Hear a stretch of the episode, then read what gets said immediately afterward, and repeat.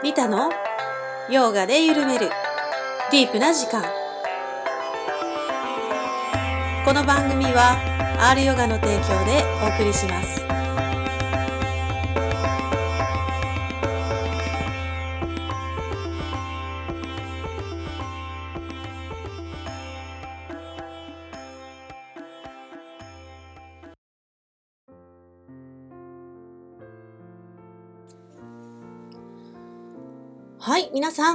お元気ですか？リタです。さあ、今日もね、お待たせしましたですね。えー、伊藤正幸先生のインタビュー第2弾、ね、お届けいたします。えー具体的にヨガっていうのはね、どうやって、まあ、発展していたのかとかね、そういうところに入ってくるかなと思いますが、冒頭でちょっとね、先に言っておこうかな。え、このえーヨガで緩めるディープな時間、ね、ポッドキャストでずっとね、やってまいりましたが、まあもちろんこれはこのまま続いていくんですけど、なんとですね、YouTube でね、指導することになりました。イエーイ ありがとうございます。えー YouTube のチャンネルがね、開設されました。えーヨガゆる TV です。ヨガゆるはひらがな。ね、TV は、えーアルファベットの T と V ですね。これで検索したら出てきます。えー概要欄、ね、このポッドキャストのね、概要欄にも書いておきますので、ぜひともそちらから飛んでもらって、そしてチャンネル登録をお願いいたします。で、早くももう第1回がね、えーアップされてますので、それが、えー伊藤先生とのインタビューの1回目ですね。が、えーだからこのポッドキャストでいうところの1個前がね、あの、上がってます。どんな風にね、インタビューの様子どんな感じだったのかなとかね。あと、あの、冒頭はグゼインからお届けしてますので、そこら辺もですね、観察していただいて、あリタさんとショーモンさんは緊張してるなとかね、あの、感じていただけたらいいかなと思います。それでは早速参りましょうか。インタビュー、ゆったりとお聞きください。はい、では、えー今日は愛知学院大学より、えー伊藤正幸先生の、ね、インタビュー第2弾をお届けします。よろしくお願いします。はいよろしくお願いしよろますしくお願いします。え 前回までね、はい。えーっとこの現代普通に行われているヨガ、現代体操ヨガっていうのと、まあいわゆる伝統的な、えーヨガスートラに書かれているラージャヨガ、でさらにちょっと時代が下ったハタヨガ、でそれと今のこの体操ヨガとの違いについて、あのかなりあの外観というにはちょっと深すぎる内容でしたけど、あのかなり深かったはい、深掘りさせていただきました。ーいやーすごかったです。あの本当に本当に勉強になりました。ありがとうございます。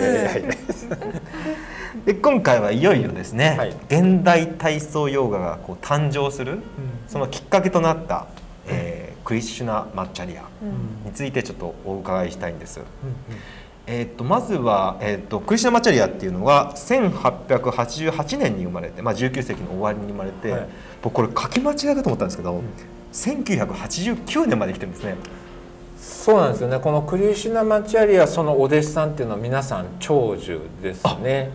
あのアイアンガーパタビ・ジョイス、はい。インドラ・デビー3人とも90は超えてるんじゃないですか。インドとかね今の時代でも長いうん。長寿ですけど、まあ1880年代とか90年代うん。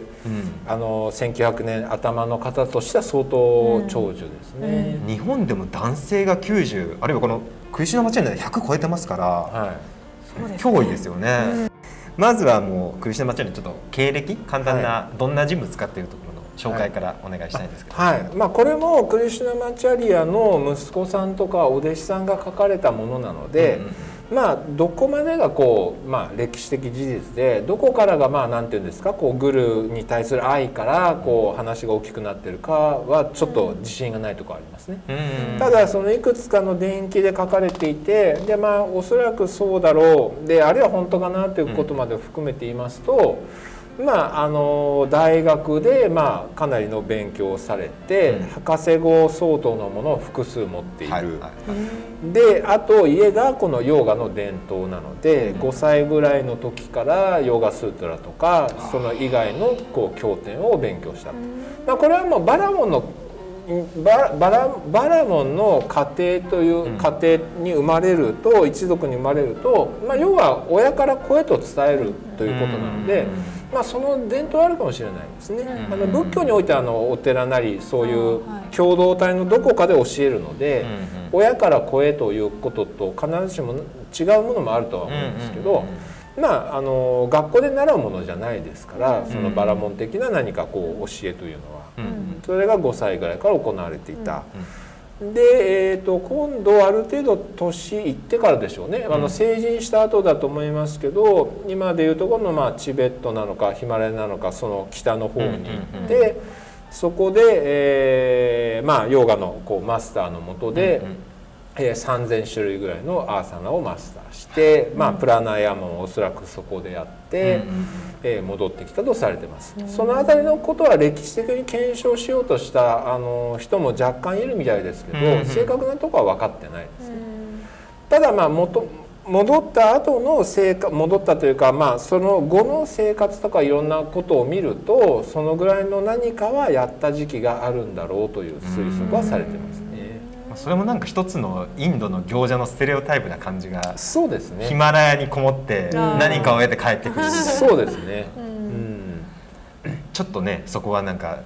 ちょっと伝説っぽい感じがそうですね。しますけどね。はいただあの私のような、まあ、あの研究者視点から言うと、うん、そのクリシナ・マルチャリアにそもそも目をつけたというよりも1950年代あたりからまあもう本当つい最近のこう21世紀に入るあたりまで見た時に世界的にこう有名なヨーガを普及させた人っていうのはいるわけですよね。で例えばあの前回も話出しましたけどシュリケ・パタビ・ジョイスという人がいて、アシタンガ・ビンアサヨーガでそのお弟子さんもたくさんいると。そうするとその人の師匠はクリシナ・マチャリアなわけですよね。でこのインドラ・デビーっていうロロラトビアだったかな？こうロシア系の、はい、人がいてで、えー、1950年あたりのハリウッドにおいてハリウッドスターたちにヨガを伝えて、で、えー、アルゼンチンに後にその人が渡ってアルゼンチンで知らない人がいないぐらい有名なこのヨガの指導者も、えー、クリシナ・マチャリアが師匠だと。で1980年あたりの西洋においておそらくこうハタヨガで最も有名だったと思われるのがあの BKS アイアンガっていう人で、アイアンガヨガで有名な本もありますけど、その人もまあクリシナ・マチャリアが、で師匠であると。で四代弟子のもう一人があの息子さんですよね。もうお亡くなりになりました。今お孫さんがやってますけど、デシカチャーっていう人も。クリスナ間違えるとそうするともうその師匠っていうのはまあただものじゃないと考えた方が、うん、なんかまあはったりで勝手に言ってるけど誰もお弟子さんいませんよというよりはなんかすごい存在をでまあ現代ヨガをこう動かしているような人この人もこの人もこの人も元はそこからだということですから。ビビエカナンダーがすごくあって、はい。はい、自動的にラーマクリシナそのお師匠さんもこう、名が上がっていったみたいな。そうですね。に近いそうですね。はいまあ、そうか、まあ、そうそういうのでやっぱりちょっとで伝説的になったなっていったってところがあるんでしょうね。はい、はいでクリシナマチャリが、まあ、要はヒマラヤでの、まあ、修行、はい。うん、先生からの指導の後、うん。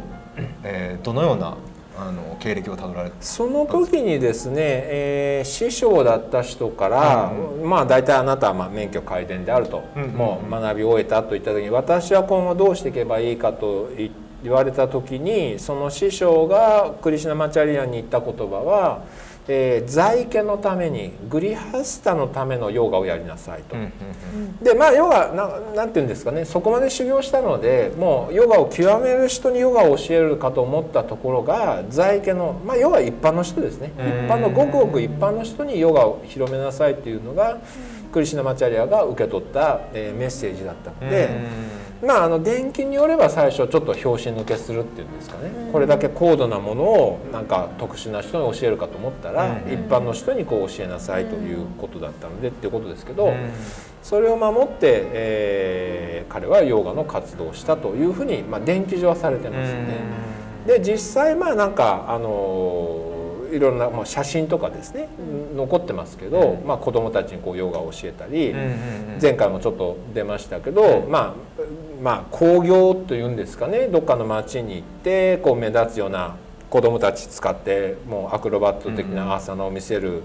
本人もこうあのトラックを歯の力で引っ張る。ですね。でそうですね。そういうことをしてますからそういう広げるための活動をしたんだろうなと思いますね。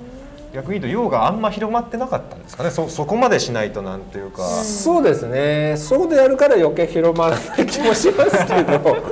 まあ、そんなん誰もできないと思うそうですね。ちょっとキーな目では見られますよね、そういうことをすると。広げたい方向かという気はしますけどん。まああの目を引くような何かということだったんでしょうね。うん。まあ、結果的にそのパタビ・ジョイスもそのすごいデモンストレーションを見てそれで自分もそういうふうにできるようになりたいと思ったという10代の少年だったわけですしでインドラ・デビーっていうハリウッドにこうヨガを1950年代広げた人だと私が習ったのはもっともっとソフトなものでそんなハードな動き一切なかったと証言してますから。あですからある意味クリシュナマチャリアっていうのはなんかこう巨人で、ーうん。その人に合った何かを与えてた可能性あるあそうですねで目立つのだとアクロバット的な10代の子供たちに与えたものだけれども、うん。そのインドラデビだともともと私はソフトなのしか習わなかったっていうしあであのデシカチャーっていう息子さんは40超えてから弟子入りしてるんですよね、うん。若い頃はあの理科系のエンジニアをしてたので、特別そういううお父さんにヨガを習ったわけじゃない。で西洋で学位取ったんだったらそういう西洋式のことをエンジニアの資格を取って自分のこう地元に戻って、うんそうするとお父さんのもとにこうほとんど歩けない車椅子だったか歩けない人が来てたのに数日後には元気に歩いてる様子を見てなんじゃこれはと。西洋で治せないようなのを治すんだという。まあそれをまあ今だ今でいうとこのヨーガセラピーということで多分ハーブとか呼吸法を使ってそういうのを改善させたんじゃないかと言われてますけどでそれでお父さんヨガをお願いしますと、一から私は学びますということを言ってますのでだからまあこのヨガのセラピー的な側面まあプラナヤマかこのか漢方というか、まあ、アユルベーダ的な側面それからこう体質に合ったような何か行い方体を鍛える面そういういろんなことをされてた可能性は大ですね。もう本当に何でもできたできて、まあ、弟子たちがそれぞれその一つの側面を受け継いでいったようなところがあると。そうですね、うん。と私は理解してます、うん。ですからあのグレゴール・メーレさんその現代人のためのヨガスータラを訳した方が、私が目指すのはっていうことで傲慢に聞こえるかもしれないけれどもクリシュナマチャリアの弟子たちがバラバラにしてしまったヨガを、うんもう一度クリシュナマチャリアの時のこう総合的な形に戻すそのための戻せるとは言わないけどそのための尽力を私はしたいんだということをちょっと言ってるんですけど。まあそういう面はあるかもしれないです。そうなんですね。でクリスチュナ・マッチャリアが、はいあの現代体操ヨガの、まあ、父とか祖とはいか呼ばれてるのは、それはあのどういうそところからあのまあ何ですかね。はい。クリスチャン・マッチャリアって、まあ、現代体操ヨガの祖と言われてますけど、はい。で一方でも一方では、まあ、伝統的なパラモンの家に生まれて、はい。えー六波哲学はい。の博士、大学の博士号相当、うん。まあ、きちんと勉強をされてると、はい。理論的な哲学のはい。勉強もされてると、その一方で新しいなんかあのーまあ、今でいうこの前回で先生がおっしゃったようなレスティングとか、はい。はい。西洋の体操を取り,、はい。取り入れたっていう、なんかそれが結びつかないんですよね。うん。伝統的な家に生まれて、はい。伝統的なプラクティスを、まあ、師匠から本当にグルと弟子っていう感じで受けてたのになんかすごい西洋のやつを取り込んできたっていう。のなんかこう結びつかなくてなんかそこに時代状況とかきっかけがあったのかなっていうのが、はい。もしよかったら。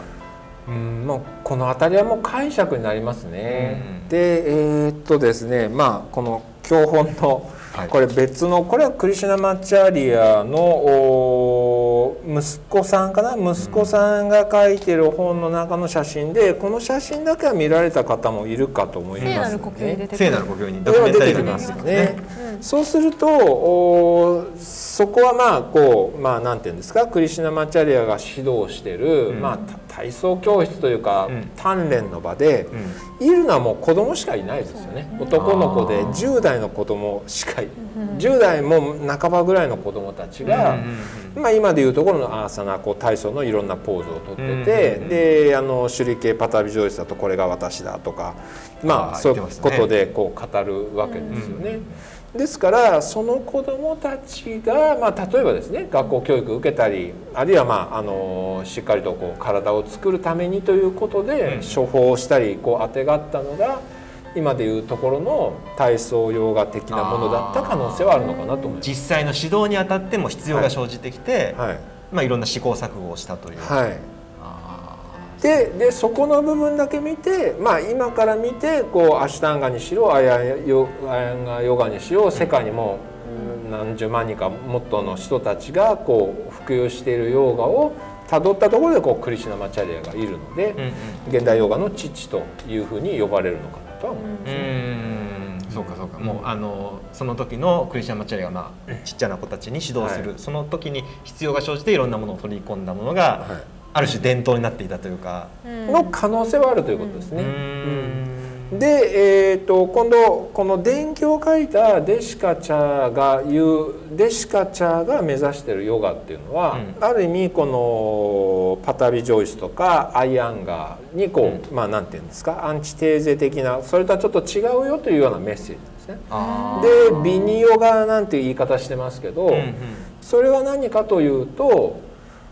人がヨガに合わせるんじゃなくて、ヨガをその人それぞれに合わせると。で人人がヨガの形に合わせるとまさにこのビンヤサヨガで、はい、この動きって誰でも何歳だろうが男だろうが女だろうが同じようにさせるけどヨガはそういうもんじゃないでしょと。だからその人のあなたは今何を人生のニーズにしてますかとこうスピリチュアルな経典を読む探求の時期もあれば体力をつけて社会生活を全うする時期もあるだろうし病弱でそれをとにかく治したいんですっていう人もいればその人によって行うヨガが変わるでしょうと。でそれを一人一人に合わせて作っていくというそういうヨガをこうデシカチャーは行うんですね。でもそれもまああの弟子カチャーから言わせるとそれが私のお父さんクリシュナマチャリアがやってきたことで、うんうんそんなあの型通りのポーズを指してるわけじゃないっていうしだからそれぞれもっともなんですよね。であの弟子カチャーのとこで使っている言葉はこのクリシュナマチャリアが言ってたのはそのヨガは呼吸と気づきがないヨガはないと。だからキーワードは呼吸と気づきであって、うん。そこでいろんなポーズが出てくるんだというそういう表現を取るので、うん。ですから強調点もちょっと違いますようね。ん。だからさっきの話に戻ると,、えー、とこのクリスチャンマチャリアをまあまずどう捉えるか。で、うん。事実としての面はいくつかある、うん。でそこを考えると相当な何かがあった人だろうと考えても、うん。うん別に神格化したことにはならない。でそれぞれの人が聞いてきたのが、あの異なるわけですね。まさにあのこうある盲人たちがある人が象というのは細長いロープのようだ、はい。ある人は壁のようだある人は何かっていうけど、まあみんなそれぞれ触った面でそれを語るので、うんうん。そういうところもあるのかなという面は思ったりもしますね。うん。なんかねイメージとしてはもう本当にあのアイアンガーだったり、はい。あのパタビジョイス直径みたいな、うん。あの本当にいわゆる今ジムとかで行われてるあのもうガチッと型が決まったシークエンスのあるプライマリーシリーズなり、はい。そういうシークエンスのあるこう型があるヨガを作った人なのかなと思ってましたけど、うん。今お話聞いては本当に多様性があるんだっていうのは、うん。あのー勉強になりました。はい。でまああのただ後ほど神格しただけじゃなくって、うんそのパタビ・ジョイスがこのクリシュナマチャリアからヨガを習う時でも、やっぱりそのヨーガスートラを勉強することとアーサナを勉強することはコインの両面で、うんその片側だけやってはいけないということを自分は聞いてるんだまで言ってますので。まあその辺両面重視したんだろうなとは思いますよね。聞けば聞くほど偉ね大,、偉大な人なんだろうなっていうのが伝わってきますよね。で彼のヨガっていうのはあの現代の、まあ、そういう多様性があるっていう側面もあるけど、他にも現代のヨガと違いっていうのはあるんですか？あ違いので言いますと、今はもう主にアーサナ、まあ、体操の形ですよね。ポーズの話でで何を取り入れて、それをどこまで重視したのかの話をしました。はい、で今度それがこうヨガ全体でどういう位置づけになってるかっていうのはまたちょっと別の問題だと思うんですよね。はいはいはいはい。この子供たちにいろんなアーサナをさせました。うん。でそれはもうあのポーズをさせました、で写真も残ってます、で私はこういうポーズ習いました。私はこういうシークエンスを習いましたって言ってるんでそこはまあ間違いないと思うんですよ、ただ私その本の中の一章の中でも書いたんですけど、んその子供たちは別にそれをスピリチュアルな探求としてはやってないんですよね。あ今の普通あのヨガを習ってる人たちが、はい。まあ、割とスピリチュアルな人が多いというか、まあ、宇宙とか自然とつながるみたいな感じで、そうですね。とか本当の自分に出会うとか、はい。はいはい。ヨガを通じて本当の自分がやっと分かりかけてきますとはい。はい。はい。かはなんか本当の私の感情を開くことができましたとうん。かい。ろいろ言いますよね、はいまあ、いわゆるまあスピリチュアルという言葉を使わないまでも、内内面の探求に関わる何かをこうやっているんだと、そういうのは見出せないですね。あこのクリシナマチャネの段階では、はい、もうアーサナお弟おは弟子さんたちも。単純に、はい。うんなんていうか運動とかはい。健康のための体操みたいな、えー、と健康のための体操と言ってもいいし、アシュタンガという言葉で、まあ、8子則8段階ありますよね、8段階のうちの3段階目の体を鍛えるということをやってるんだということであって体を鍛える3段階目のことがゆくゆくは瞑想とか集中の土台にはなるけれども、アーサナが瞑想とかなんとかのスピリチュアルとかサマーディとは関わらせてないと。あじゃあこの子たちはヨガスートラを読んだりとか、はい。そういうのはしてない感じ、えーとしてないと思いますね。全員かどうかわからないです。でまああのというのはまあこういうことを時間を取ってできるということはある程度まあ階級が恵まれてる子どもたちなので別の時間でそういうことをやってる可能性はあるのであのそれはちょっと分かんないです。ただ本の中にも書いたんですけどアイアンガーがここの中で、えークリシュナマチャリアから指導を受けたのは確か1415歳なんですね、中学生くらいなんですね。で1年か2年経ってもうあまりその習うことなく17ぐらいでかな、あの別の町に住んでるんですよ、うんうんププネっていう町に住んで、で残りの人生はずっとおプネでアイアンガヨガというものを確立して教えてるので。えーどんな手スータラをヨガスータラをクリシュナマチャリアに習ったかわからないです。うんただアイアンガ自身電気の中でとかインタビューで答えてるのは私はこのアーサナなるものを自分の健康のために行ったとそれだけであったと。でスピリチュアルなことに関心を持ったのは自分が50歳を超えたことだということを言ってます。ですから10代の時からこれはスピリチュアルなどうのでって本人言ってないわけだから。でスピリチュアルなことに関心を持って、えーまあ、50代で持ってっても彼90何歳でしたっけ？長いのでそこから長いんですけどね。ですからまあ残り半分以上スピリチュアルなこと関心あったんででそこの中でこうヨーガスータラのね、あの彼なりの解釈みたいなことでの本まで出されてると思うんですけど、ですからあのそういうふうに捉えていいんじゃないかあでパタリー・ジョイスの方も同じようにインタビューで答えてます。これは瞑想とどう結びつきますかとか、いろいろ聞かれるととかあのどうして1段階目2段階目のこの山2山でいろんな社会のルールの話でなく、うんうんうん。アーサナから始めるんですかと、はいはいはいでそれがハタヨガなんだと。体がちゃんと鍛わってない人間に嘘つくなとかルールを守れって言ったって守れないでしょ体をある程度強靭にするからしっかりした意志が働いて守れるんでだからアーサナから入ると。でそのアーサナなるものを徹底的に今世での話じゃないですよね。その辺インド的なんですけど、何回何千回何万回生まれ変わってやって次の瞑想なり集中なりすごいですね。そうなんかこれやって次とか、そう急ぐなと。じゃあいう言い方です、ね、アシュタンガ・ビンヤーサヨーガっていうあのパタビジョイスのね、はい。あのヨーガの流派はアシュタンガ・ビンヤーサヨーガって入ってますけど、はい。その、まあ、アシュタンガ8足って入ってますけどこれはもう、こ今世じゃなくてはできないよみたいな。もう来世までを含んだ目標としてアシュタンガっていうのを入れてる感じなんですこの。そうでしょうね。あのそのパタリジョイスからすると、はい。おそのぐらい大きなものをこう掲げておいて、それのここの地点を徹底的にやってる自覚でしょうね。それでなんかあのアシュタンガ・ビンヤーサヨーガっていう名前なのにえ8足え山とかに山やってるのかなとか、えー、と後半の4つの瞑想、はいあのディアーナとかサマーディありますけどえそのスタジオでやってるのかなってすごい疑問でした、本にも出てこないですか。本にも出てこない。あのアシュタンガという本の中にも後半って出てこないですからね。あだからそのあたりはもう解釈になりますよね。うん。私の理解だとおアイアンガーも体操として行っていた。でパタビ・ジョイスはあの学者という面があるので、研究は研究でやってたけれども、うん。アーサナはアーサナとして行っていてそれを何か神秘的なものスピリチュアルなものとは結びつけてなかった可能性が高いんではないかと。うん。インタビューから推測するとですね。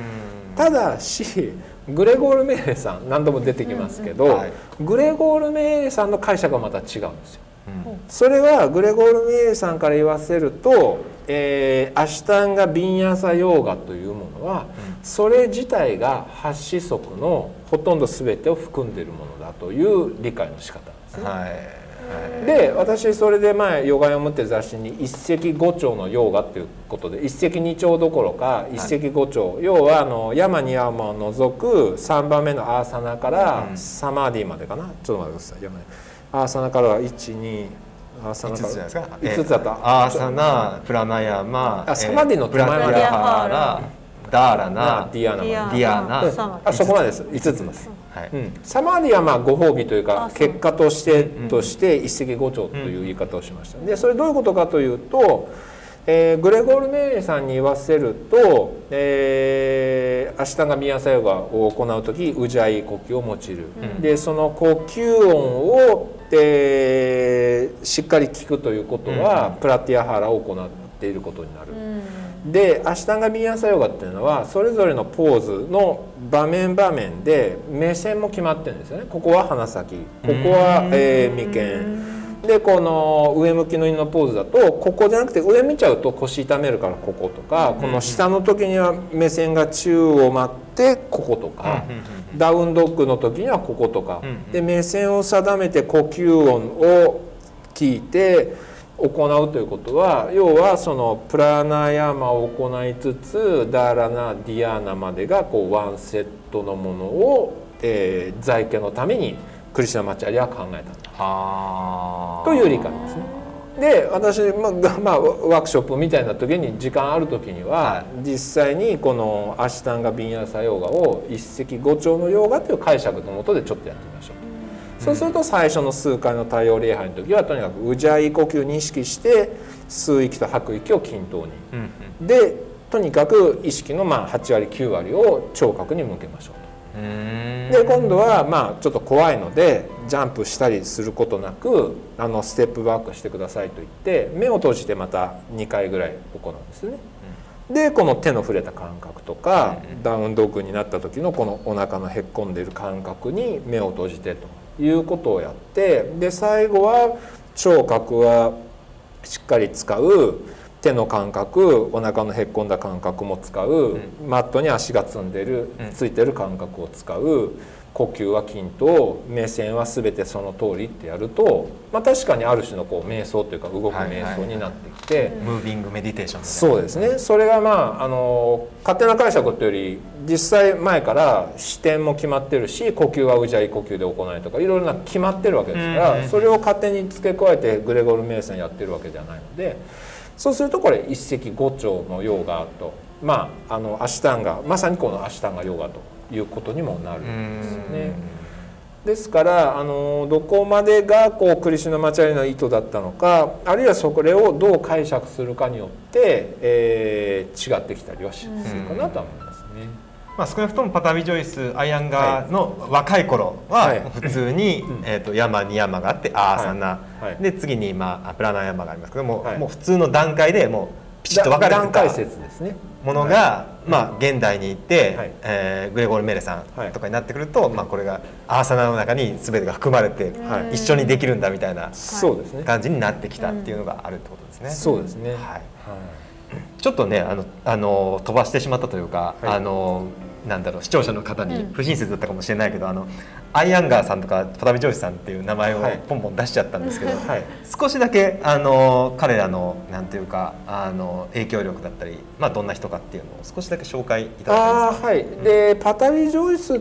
はっていうのはあー2000年代以降の、まあ、いわゆる体を動かすヨガの世界において、うん。一番かどうかわからないですけど数本の指に入るぐらい、まあ、影響力ある有名な方かと思いますよね。で、えー、と1990年代以降パワーヨガという、まあ、いわゆるタッチポーズを使ったり、うんあの呼吸と動きを連動させたりするようなパワーヨガとかビンアーサヨガとか、まあ、ハリウッドスターとかが行ったことがハリウッドヨガと呼ばれるものの原型を作ったのがこのパトビ・ジョイスという方で、まあ、あの西洋人でも多くのお弟子さんがいらっしゃるものになりますね。2000年代2000何年かな？8年とか9年あたりでお亡くなりになってる。長寿ですよね。やっぱりあの90超えてぐらいの生きら90は超えてたと思いますね、はい。日本にはこのアシュタンガ、アシュタンガビンヤーサヨガのスタジオってどん結構ある。あのヨガ私ヨガ業界に詳しくないんでどこが最大手か知らないんですけど。ね。結構なんですか、おお大手というか、うん。各都市にある感じなんですか、それ専用のっていうのは今いくつ残ってるかわからないですけど、うんそれぞれのところでアシュタンガのプログラムは持ってても何の不思議もないし、そういう感じでまずは。活用されてるんですね。でアシュタンガ専用ということだとお東京に健原熊先生って方いらっしゃって、でその人の下でだと IYC という名前のこうフフランチャイズじゃないですけど、うんそれが何箇所かあるか。になりますね。でパワーヨーガって名前だとあの渡本先生って方広められてますけど、パワーヨーガって何かというとアシュタンガヨーガをフィットネス要素を取り入れて90年1990年代以降発展させたものなのでかなり形は似てると思いますね。名前は違えど、うんまあ実質はもうアシュタンガビンヤサヨガの流れそうですね。それをどのぐらい変化させるか全く変化させないかの違いということアイアンガーさんのヨガはどうなんですか？にアイアンガヨーガの方は私もそれほど詳しくでアイアンガの方は先ほど言いましたように、うんあまず最初に言うとクリシュナマチャリアっていうのは、うん40歳超えた時に1415歳の人と結婚してるんですよね。すごい。でまあ今だとないですけど、まあ幼児結婚っていう伝統があってなのでインドは。だからまああまり深刻化しすぎるとそういう方は40過ぎて1415歳と結婚しましたけどねみたいなので。でまああの奥さんがいらっしゃってでアイアンガっていうのはそのクリシュナマチャリの結婚した人の弟になるわけですよ。はい、奥さんの弟、いとこじゃないな。いとこになるいとこですか。おい？結婚した人のアイアンガのおじさんがクリシュナマあれ？おじさんじゃない？あおいですね。じおいっ子ですね。はい。あおいっ子ですね。うん。はい。でアイアンガってのは、まあ、とにかく自分が神から与えられたギフトの一つが喘息だったことだなんて言い方してて、うんでその喘息で学校に通うもののもままならない病弱だったので、まあ、医者にかかってもどうにもならないのをこう自分のお姉さんが私の結婚した夫はこうヨガをやっててそういう病気も治したりするから。あのちょっと習ったらということで習い出したらしいんですよね。で、えーとまあ、そんなこともあってんですごく短い期間だけな習ってでまあ力をつけたんでしょうかね、まあ、どういう経緯だったかで、まあ、その派遣されてうんプネっていう町に住みます。すごい厳しく指導されたってそうそうなんか映画でやってましたよね。ドキュメンタリー映画のあの、はい聖者の呼吸の中では言ってましたよね。あのお弟子さんが結構そこで描いてたかどうかはちょっと覚えてないんですけどお弟子さんがどんどん抜けていくそうなんですよね厳しくて。あそうなんだ。でアイアンガーはとにかくまあ病弱だしなんかこう補欠みたいな存在だったのが、ある時デモンストレデモンストレーションをしようと思ったらこのエース級の人がこう脱走していなくなって、仕方ないからお前やれって言ってアイアンが言われたと。それは神から与えられた2つ目のギフトであー。1個目が全速。2つ目はそのあの結構できる人が脱走していなかった。でやってみたら意外にできるからそれからあのパタビ・ジョイスとアイアンガーがやれということでデモンストレーションのエース格になったというふうに彼は語ってす。ます。ごいなであのあごめんなさい。あいいですよ。はいあの世界に最も影響を与える100人とか選ばれてるんですよそうですね「タイム」っていう雑誌まあはい。アメリカの雑誌だから世界的にあってでそこがまああの毎年じゃないですけどね、うんな何世紀今世紀影響を与えたというこうあの100人を挙げた時に、えー100人に入ってた時期ありますね。でおそらくその当時、まあ、1980年代、ん90年代頭ぐらいまでだとアイアンガーっていうのが一番有名だったかもしれない。ですうーん。でアイアンガーはただしいわゆるあのパタビ・ジョイスとかその影響を受けたパワーヨーガのようなビンアーサヨーガ要は動きと呼吸を連動させての動くヨーガをしないんですよね。うーん。でなんで同じところで習ってたのにということでこうインタビューで聞かれるとあのプネっていう町分かるだろうと、うんえーあそこってププロレスがあプロレスじゃないですね。レスリングが盛んな町で、うんうんあそこでビニアさんなんかやったらレスリングと同じにされるだろうと。だから私は工夫して、えー一個一個のポーズを止めてそれをまあなんか科学的にですねどのバランスでとか何度の角度でとかアイアンがヨガですごくそれうるさいので。まあ、まあある意味こうハタヨガ的なのもあるかもしれないですね。身体というのは小宇宙なわけだからそれを精密な角度と何かをこう整わせるとそこでまあ何かこう錬金術的なものが起こるじゃないですけどね。そこまで説明はしてないですけど、うん。そういうのでうるさいしそこまでうるさいので一般の人がちょっとやってはいアイアンガヨガマスターしましたみたいなことはできない。できないですよね。私あの教科書持ってますけど、うん。アイアンガーさんの、うん。めちゃくちゃアクロバティックですよ。うん。どうやっとるのこれっていうぐらい、あうん。ーそっか。なんか映画でもなんか補強なんかあの星ヒューマンじゃないけどな巨人の星みたいななんかす変なすごいなんか補強器具つけてポーズ取らせてましたもんね。でそれを使うのはアイアンガーのまあなんか特許じゃないですけど、んあのアイアンガーヨガからですね、うん。何かで補助してもこのバランスの取れたこの角度でこういう形を取ることが硬いのをグッと曲げるんではないんです、うん。だったら下に何か引いて、はいここに働きかけてという。で同じポーズをずーっとこう取らせたりしますので。面白い。同じ師匠から習ったはずなのに、うん。この、まあ、教える場所の土地柄とかで、はいこんなに変わってくんだなそうですねですからあのクリシュナ・マチャリアそのお弟子さんパタビ・ジョイスからすると彼はちょこっと習っただけで形変えちゃったからクリシュナ・マチャリアの伝統ではないという言い方しますね。なんか喧嘩別れじゃないですけど、なんかそんなイメージがあっえて、ーいや私が読んだところだと派遣されてということぐらいで。あとはよろしく自分であやってね。の派遣されてということぐらいでただまあそういうのであそこは本家じゃないという言い方をされ続けてて。生えすぎちゃってるから。うん。そうですね、ですからその後の交流はずっとなかったのはその通りだと思います。ね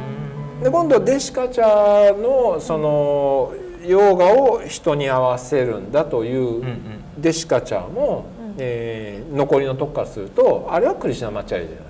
と。はあ。彼40過ぎになってなんか戻ってきてちょっとなんかやったぐらいでしょと。我々もう10代前半からずっとやってるんだから というまあそれぞれごもっともなんですけど。まあね。まあ本気争いですかね、うん。いやうち実は3番手の弟子なんですとは言わないので、みんなそれぞれあのアイアンガーにするとスピリットを受け継いでてそれがヨガでしょっていうし、パタビ・ジョイスはもう一言一句動きか何か変えなくてやってる。これがもうヨガの伝統だったし世界一緒ですね。ね。一緒ですか 日本でも世界もお念仏なんて本当に本当にあるんですよね、はい。法然さんが鎌倉時代に始めたお念仏が、はい。まあ、し法然さんの教えを私がちゃんとやってるっていううん。聖空さんって九州の人が、はい。あの主張する、はであるいはあの親鸞さんが、わ私のお念仏がちゃんとあの、うん。法然さんの念仏だって言って、で浄土真宗ができるっていう、うん。なんかすっごいそれと近いものをなるほど。なるほど、ね。うん。結果出てきたものはやっぱ違ってるんですよね。違ってますよね。うんなんでまああのね本家争いはしたとしてまあ我々はそれをこう取り入れる時にはあまりそうのめり込んでになる必要はないのかなと思うんですよね。これこそだと思ってだから自分に合ってたらそれやればいいですけど、まあそれでなんかちょっと病気になったり怪我したりとかねいろいろなってまでやると本末転倒もいいところなので。ということで今そういうちょっとはいあのそういう話し方をさせていただいてます。面白かったで面すね白かった。あの本当に伝統的な旗ヨガっていうのがあってそれがもう西洋の影響を受けて、あの形を変えて、でクリスチュナ・マッチャリエってまあ巨人がはい。現れて本当いろんな要素を組み合わせてそれが弟子に伝わっていくことでまたさらにこう、うん。形を変えていくっていうのは、あのすごく面白い展開だなと思いました。あの次回はいよいよあの、マインドフルネスもちょっと関わっておっと。来ましたね。あのヨガに気づきが入ってそうなんですよ。あの非常に楽しみあのもう少しあのお付き合いをいただければと思います。あの今回はどうもありがとうございました。ありがとうございました。